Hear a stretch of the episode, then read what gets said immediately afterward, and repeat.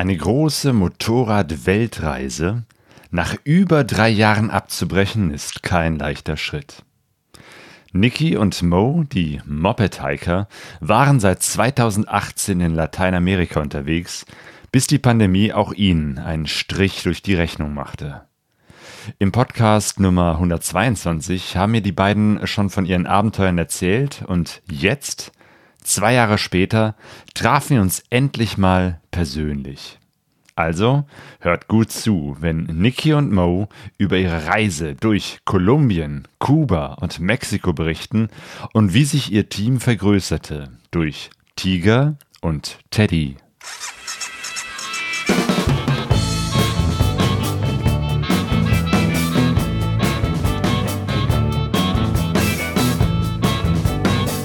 Pegasus Reis. Expeditionen mit den Ohren. Herzlich willkommen zu Pegaso Reise. Ich bin Claudio und den Podcast Nummer 165 haben wir in Österreich auf dem New Church Event 2021 aufgenommen. Dort trafen sich einige Motorradreisende, die pandemiebedingt gerade festhingen und die Zeit nutzten für ein paar spektakuläre Ausfahrten in den Bergen und den Austausch unter Gleichgesinnten. Um uns herum sind ganz viele Berge. Wir sind hier im Tal auf dem Campingplatz mit ganz vielen Travelern zusammen. Ähm, haben hier übernachtet und äh, Niki und Mo, die Moped-Hiker, sind auch hier. Ähm, und ich würde gerne mit euch mal quatschen äh, über euren über eure Reise seit unserem letzten Gespräch. Und das ist jetzt auch schon lange her. Wann haben wir uns eigentlich das letzte Mal gesprochen? Ich glaube, das war in Kolumbien. Da hatten wir gerade das zweite Bike noch ganz frisch. Und seitdem sind wir dann auch noch mal, ja, zwei Jahre unterwegs gewesen ungefähr. Ja. Boah, ist das schon so lange her? Ja, unglaublich, oder? Ja. Okay, also äh, kurzer, kurzes äh, Rückspulen. Ihr wart bis dahin mit eurer Triumph Tiger in Südamerika unterwegs. Genau, wir sind ganz kurz von Uruguay runter an den südlichen Zipfel nach Ushuaia und dann im Zickzack hoch nach Kolumbien gefahren. Und dann habt ihr plötzlich noch ein zweites Motorrad dazu bekommen. Wie kam das? Ähm, ja, wir haben äh, Triumph gefragt, äh, ob sie uns ein zweites Bike geben möchten, äh, weil wir gerne auf zwei umsteigen wollten, um auch das Gepäck so ein bisschen zu verteilen. Wir waren sehr schwer beladen und die haben gesagt, ja, machen wir. Und dann haben wir uns äh, einen zweiten Tiger äh, nach äh, Kolumbien bringen lassen und sind dann auf zwei Motorrädern weitergefahren. Und das war eine sehr gute Entscheidung. Jetzt könnt ihr mehr mitnehmen. Wie, wie ist das so, wenn man so umsteigt von einem Motorrad plötzlich auf zwei? Wir könnten mehr mitnehmen, sagst du, ähm, haben wir aber gar nicht. Wir haben uns bewusst dafür entschieden, nicht ein einziges Gepäckstück mehr mitzunehmen, weil wir waren so gnadenlos überladen vorher. Und auf einmal war es ganz toll, dass wir alles in die Koffer reinbekommen haben, mussten nichts oben drauf spannen. An dieser Stelle musste ich die Batterie von dem Aufnahmegerät wechseln und die beiden erzählten, wie sie von Kolumbien übersetzten nach Mittelamerika.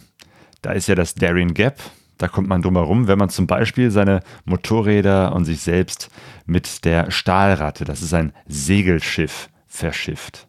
Und dieses Schiff machte einen kleinen Umweg und einen Zwischenstopp auf Kuba. Was war so euer Highlight in Kuba? Was hat euch am besten gefallen? Oder gab es auch was, so richtiges Downlight, irgendwie ein schlechter Ort, etwas, wo du, wo ihr in Kuba sagen würdet, da müssen wir nicht nochmal hin? Auch gar nicht, nee. Ähm, man kann es schlecht an einem, einem Ort festmachen. Es waren mehr die Leute, die man dann ja. unterwegs getroffen hat.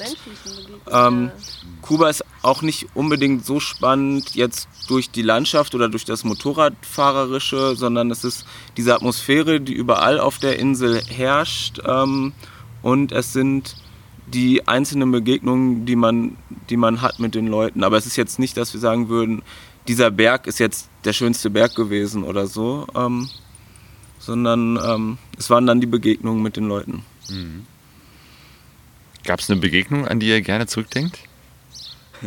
Es gab eine sehr lustige Geschichte. Ähm, da waren wir Brötchen kaufen in so einem kleinen Laden in einer kleinen Stadt. Und dann kam ein Kubaner an, der hat gehört, dass wir Deutsch sprechen. Und viele von den älteren Kubanern sprechen auch Deutsch, weil sie in der DDR studiert haben oder da gearbeitet haben. Und äh, der war dann sehr gesprächig und hat uns erzählt, wie toll er die DDR fand. Und sein absolutes Highlight, das waren die FKK-Strände. Und das hat er total gefeiert. Und dann hat er sein, äh, sein Portemonnaie rausgekramt und uns Fotos gezeigt. Da, FKK. Äh, und wenn ich die Bilder meinen Freunden hier in Kuba zeige, die glauben das überhaupt nicht, äh, dass es sowas gibt. Und äh, er war total begeistert. Und dann irgendwann haben wir uns verabschiedet und sind dann weitergegangen und dann hat er uns noch hinterher gerufen. Deutschland, FKK, sehr gut. Ein sehr schönes Motto für eine Kuba-Reise. Ja, es gab, es gab auch eine andere Begegnung, die ich auch sehr schön fand. Das war, wir waren in so einer ganz kleinen Pizzastube ähm, und da kam ein Typ rein, der hatte irgendwie so eine ganz besondere, coole Ausstrahlung. Ähm, und ich habe auf Mo einfach gesagt, auf Deutsch, der gefällt mir. Und in dem Moment dreht er sich rum und obwohl er es natürlich ja nicht verstanden hat, hat er aber gemerkt, dass ich über ihn geredet habe und lächelt mich an äh, mit dem größten Lächeln, was ich je gesehen habe und zieht aus, aus seiner Hemdtasche eine Zigarre, die er dann mir geschenkt hat. Und dann haben wir uns noch total nett unterhalten und dann durfte ich ähm, am Ende unseres äh, kleinen Gesprächs sogar auch noch ein Foto von ihm machen, wo er dann richtig gepostet hat mit, mit einer Zigarre im Mund. Und das war super, diese Begegnung. Das werde ich auch nie vergessen. Der Mann mit der Zigarre. Ja. Wie lange wart ihr auf Kuba? Einen Monat. Das war dann leider dadurch begrenzt, dass wir wieder zu dem Schiffstermin nach Mexiko zurück zur Stahlratte mussten. Die hat dann da gewartet. Das ist am Ende noch richtig zu einem Problem geworden, ähm, weil wir am letzten Tag kein Benzin mehr bekommen haben.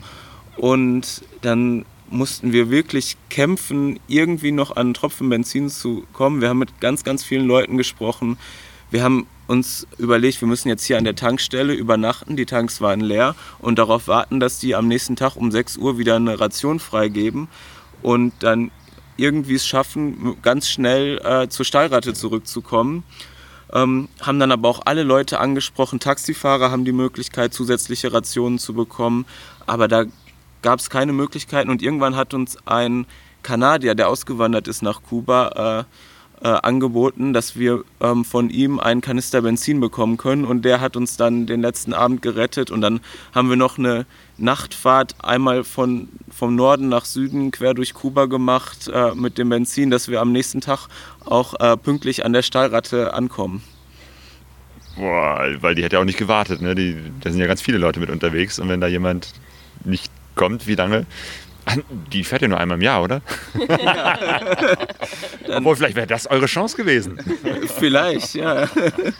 Aber das hätten wir auch nicht vorher wissen können, dass wir da vielleicht am letzten Tag noch Probleme bekommen, Benzin zu kriegen. Also das war mal wieder super, super vorausgedacht von uns.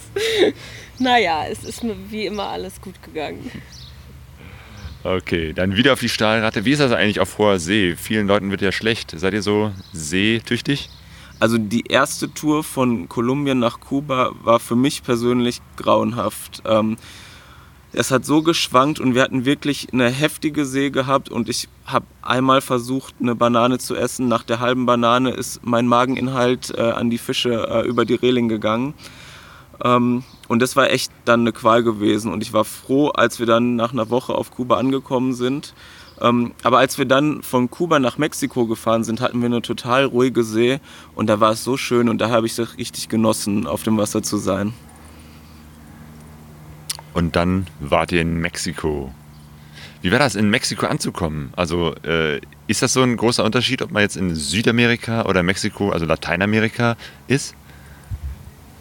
Ja, wir sind ja auf der Isla Mujeres angekommen und das ist ja so das, das touristische Herz von Mexiko, äh, die Yucatan-Halbinsel. Und das war gerade im Kontrast zu Kuba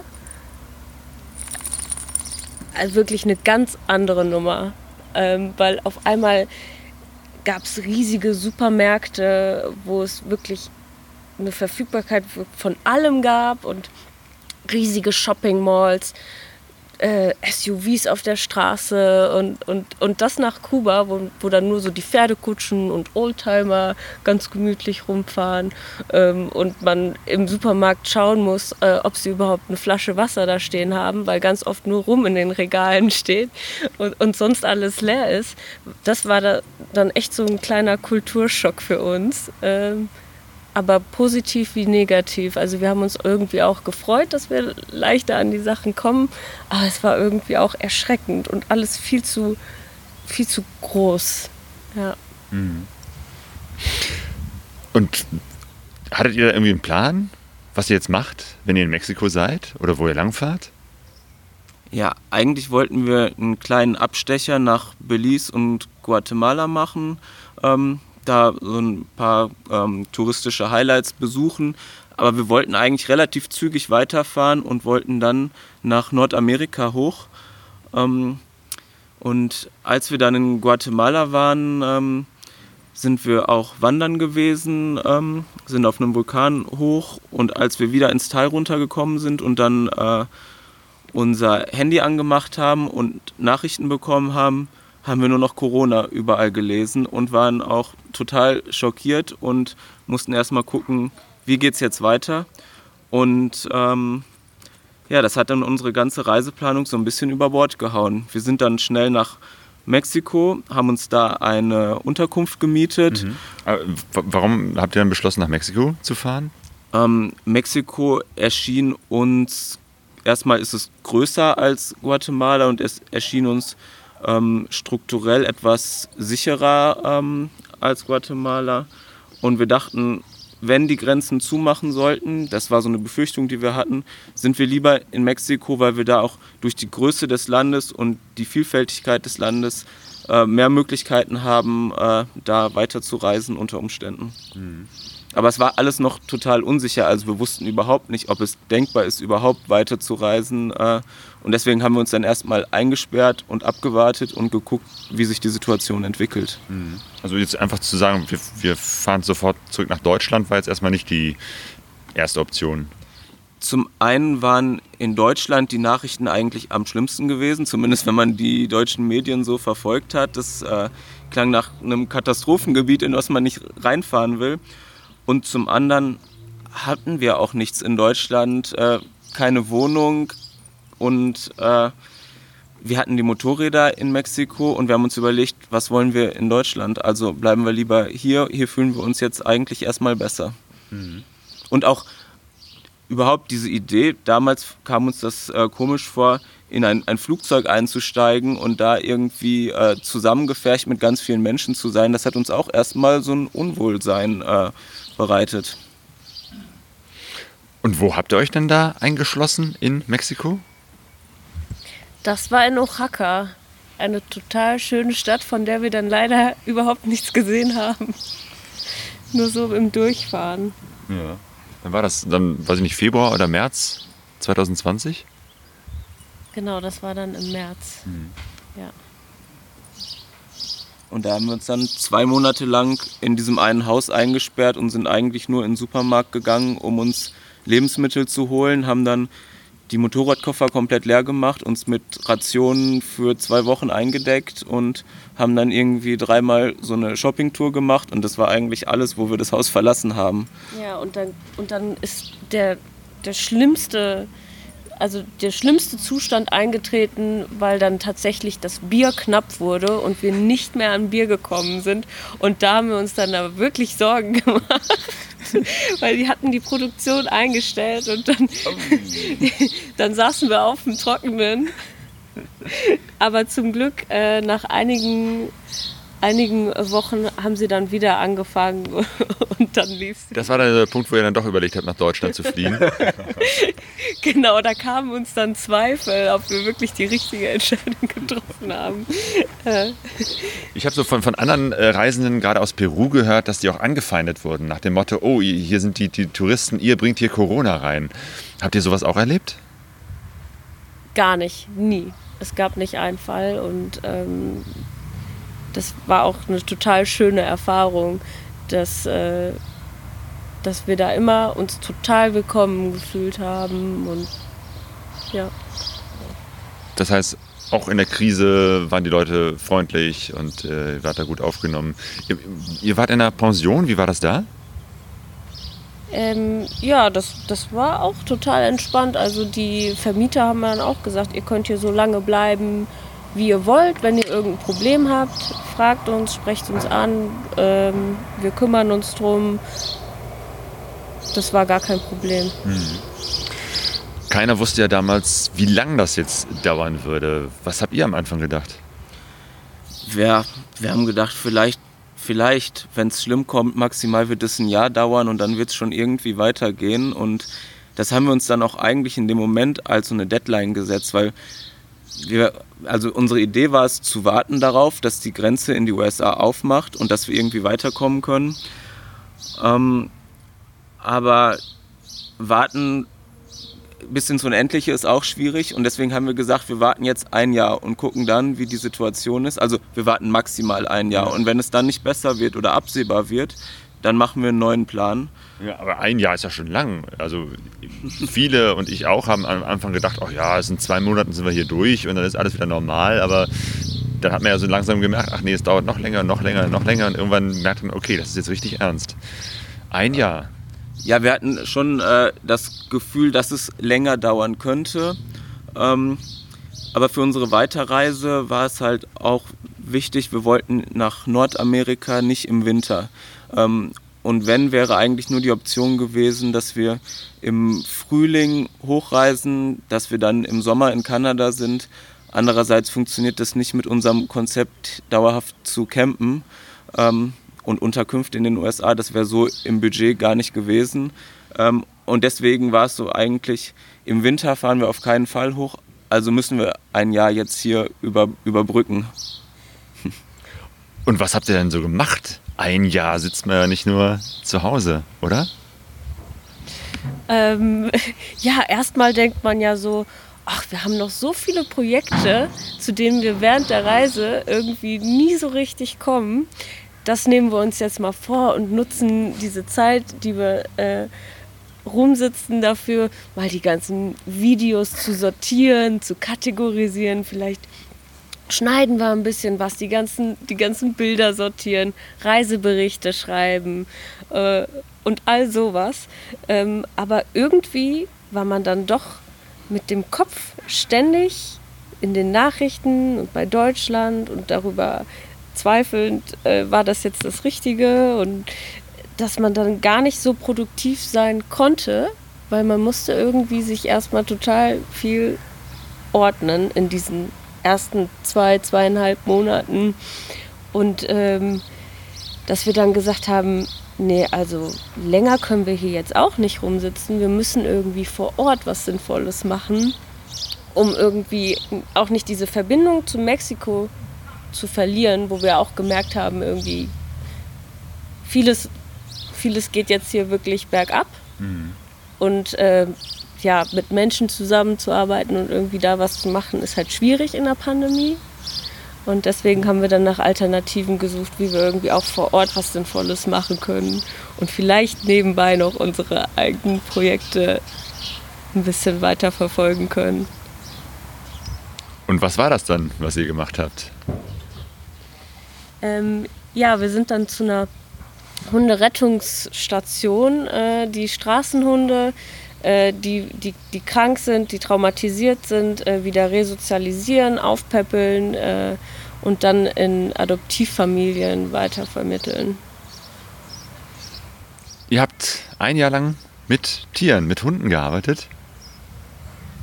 Ja, ein halbes Jahr waren wir dann ja. im Endeffekt da ähm, und wir hatten vorher überhaupt gar nicht so viel Erfahrung mit Hunden.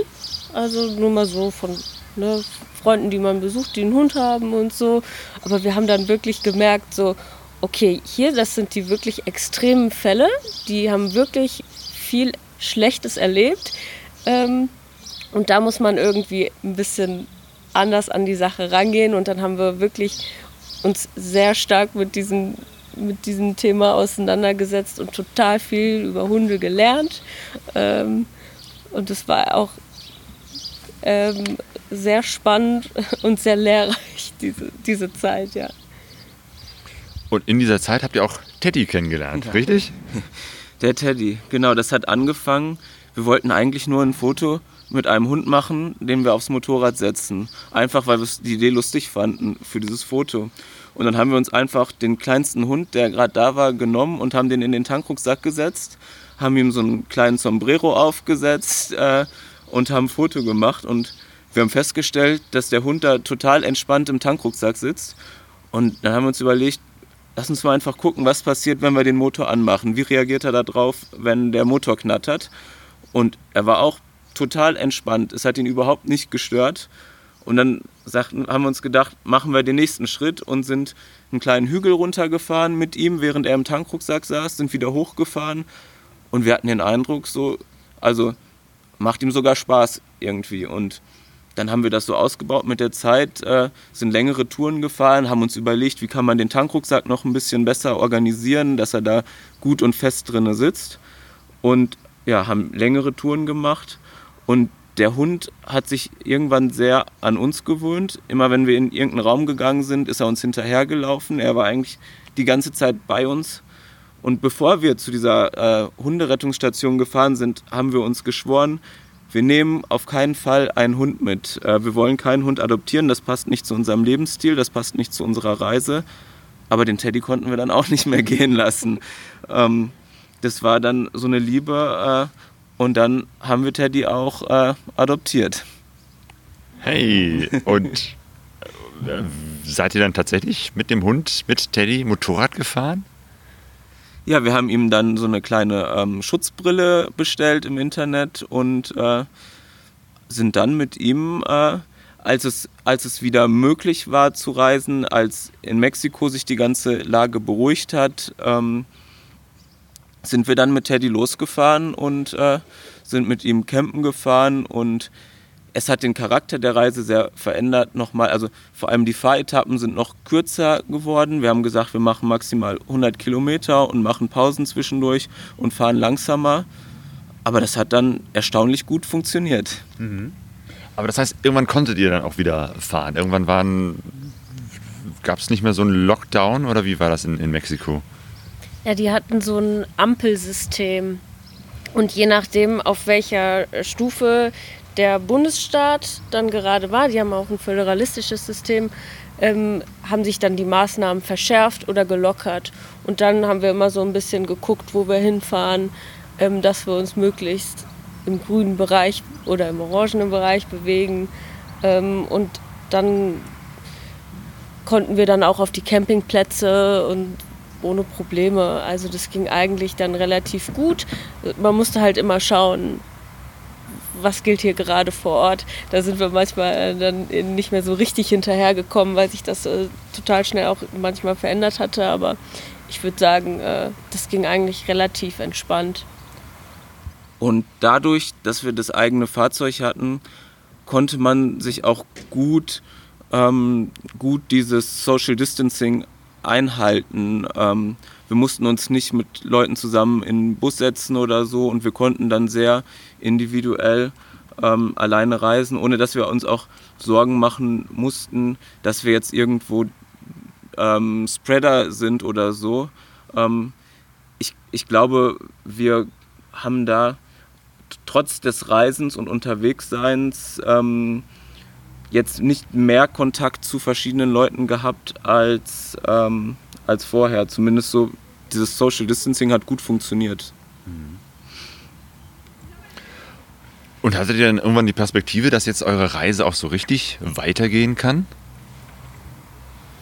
Ähm, ja, das mit der Entwicklung des Impfstoffs hatten wir dann irgendwie noch mal so die Hoffnung, ja, vielleicht klappt das ja irgendwie schnell genug und vielleicht können wir dann ähm, ähm, uns eventuell auch impfen lassen und dann weiterfahren. Und äh, das war nochmal so ein Hoffnungsschub, nachdem wir eigentlich vorher relativ pessimistisch in, in Bezug auf die Weiterreise waren.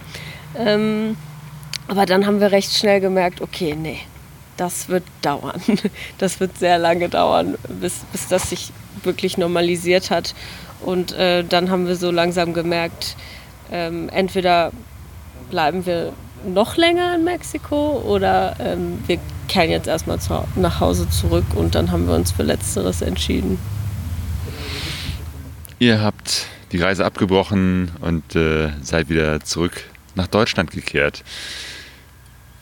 Ist das auch, wie, wie, fühlt sich das irgendwie an? Ist das irgendwie auch so ein, so ein, so ein Scheitern, dass jetzt alles vorbei ist? Oder, oder wie war das? Ähm, das war ganz am Anfang, als wir diese Entscheidung getroffen haben. Wir unterbrechen die Reise oder brechen sie ab. Das war auch noch nicht so richtig geklärt für uns. Hat sich das so angefühlt wie ein Scheitern? Ähm, aber nur kurz. Ähm, dann haben wir angefangen, alles zu organisieren für die Rückreise, für die Rückverschiffung der Motorräder, was relativ aufwendig war. Aber wir konnten uns immer mehr mit dem Gedanken anfreunden, äh, auch zurückreisen zu können, weil wir dann auch gegen Ende wirklich müde waren, reisemüde waren und äh, haben uns dann auch darauf gefreut, zurück nach Deutschland zu kommen, Freunde und Familie wieder zu treffen. Ähm, und dann hat sich das eigentlich wieder gut angefühlt. So. Aber Teddy ist auch mitgekommen. Richtig, den haben wir natürlich mitgenommen. Äh, den, also das, das war ab dem Moment, wo wir gesagt haben, äh, schon in der Rettungsorganisation, wir adoptieren ihn, war klar, also der wird jetzt für immer mit uns, mit uns reisen und äh, bei uns bleiben. Das ist natürlich klar. Mhm. Und das hat auch geklappt, dass man einen Hund einfach so mit auf Reisen, also im Flugzeug in diesem Falle, mitnehmen konnte? Ja, genau. Also man musste im Vorhinein in Mexiko so ein paar Sachen organisieren. Er braucht ein Gesundheitszeugnis und einen Chip. Und dann darf man ihn exportieren.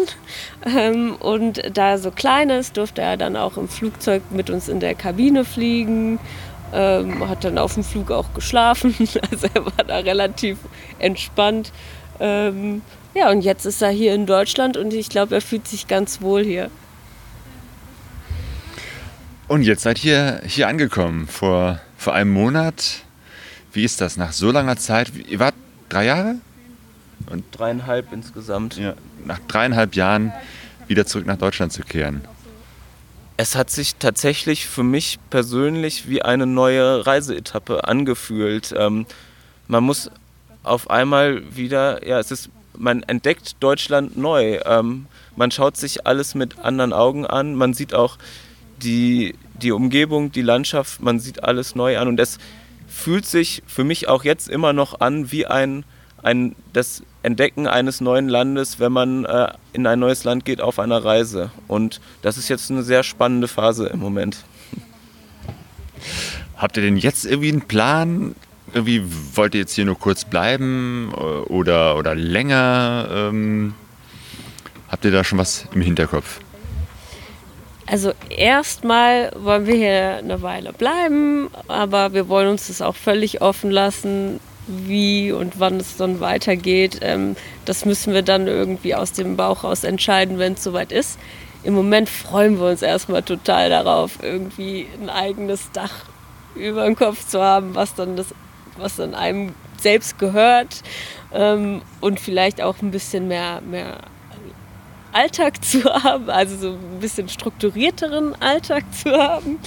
Ähm, ähm, aber das müssen wir dann sehen, wenn es soweit ist. Wir sind nicht die großen Vorausplaner. Mhm.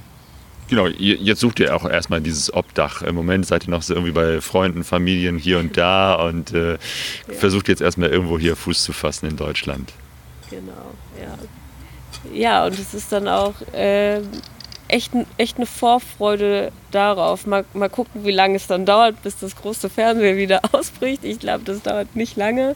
Aber im Moment freuen wir uns da total drauf, mal nicht mehr Gast zu sein. Mhm. So schön es auch war.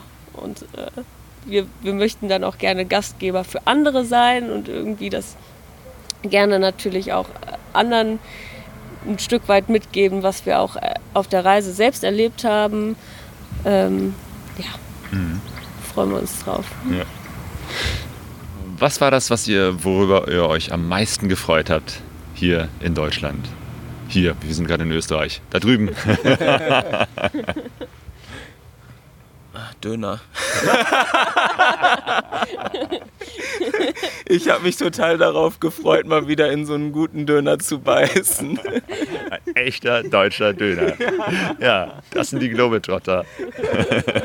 Niki und Mo, vielen Dank für das Gespräch und äh, gutes Ankommen noch. Danke. Danke, Claudio. Das war der Podcast Nummer 165. Und das erste Interview, das ich mit den Moped-Hikern geführt habe, das war der Podcast Nummer 122. Den verlinke ich euch auch nochmal hier in den Show Notes und natürlich auch einen Link zu der Webseite von den beiden, von Niki und Mo, wo es auch nochmal ausführliche Reiseberichte, Blog-Einträge und Fotos gibt. Auf dem New Church Event waren auch einige mehr Motorradreisende, unter anderem auch äh, Martina und Mario Steiner. Die waren ebenfalls in Südamerika unterwegs vor einigen Jahren, ähm, allerdings mit kleinen China-Mopeds, also ganz kleinen, klapprigen, billigen Motorrädern, die ständig kaputt waren. Darüber haben sie ein Buch geschrieben, das heißt Ab nach Südamerika. Und im nächsten Podcast ähm, werden die beiden von dieser Reise berichten. Und den nehmen wir wieder mit einem Livestream auf YouTube auf. Und wenn ihr dabei sein wollt, den nehmen wir auf am kommenden Sonntag, den 25. Juli um 21 Uhr. Auch dazu gibt es einen Link in den Show Notes. Euch sage ich erstmal Danke fürs Zuhören und bis zum nächsten Mal. Gute Reise.